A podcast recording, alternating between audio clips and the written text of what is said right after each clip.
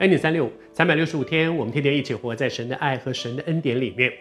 我们讲到耶利米，耶利米被神呼召，他也回应，然后呢，谢谢主，主把一个托付给他，按立他在列国列邦之上。你看这是多尊荣的一个位置。但是谢谢主，在那个过程当中，其实有很多的崎岖，然而神的恩典够用。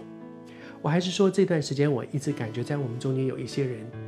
神有一些生命的托付，一些很重要的托付给你，但是你里面有各种不同的情绪，像耶利米一样，可能是胆怯，可能是害怕，可能是想拒绝，可能是有一些其他我自己想要的东西，让我的心不能够专注在神要我做的事上。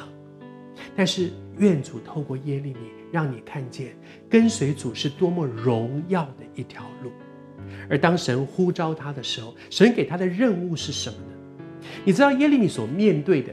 好像我们刚刚开始时候分享到说，那个时候国家是从一个复兴，却很快速的一步一步走向灭亡的路，而在那个过程里面，国家好像已经腐烂了，好像好像在一块地上，那个违章建筑都快倒塌了，那上面盖了很多的违章建筑，那个那个地基是烂掉的，快要塌了，而现在。现在神要做的第一件事情是什么呢？是拆掉，把这些不讨神喜悦的、不合法的违章建筑给拆掉，把那个烂掉的地基挖出来。所以神对他说：“你要施行拔出、拆毁、毁坏、倾覆，好像都是很负面的东西，都是消极，是把它们都拔掉、拔掉，把那个违章建筑拆掉。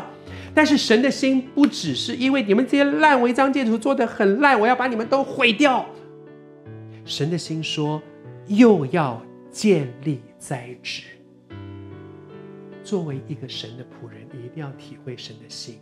神不只是说你们的国家搞成这么烂，我让你国家灭掉、灭掉、灭掉。不，神把这些不好的违章建筑拆掉，是因为在这块地上，他有一个荣耀的计划，在这里要盖一个非常荣耀的建筑。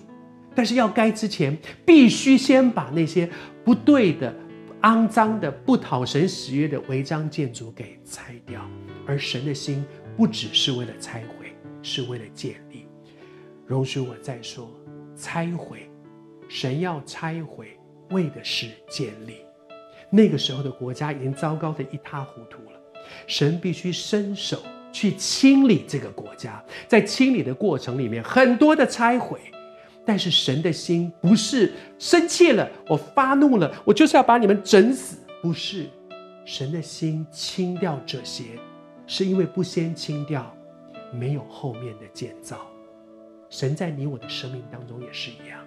也许我们中间有些人，你也正在面对神很严厉的在你的生命当中清理你生命当中许多。肮脏、污秽、不洁的东西，你觉得很痛，你觉得神好残忍，你觉得上帝你怎么那么凶狠？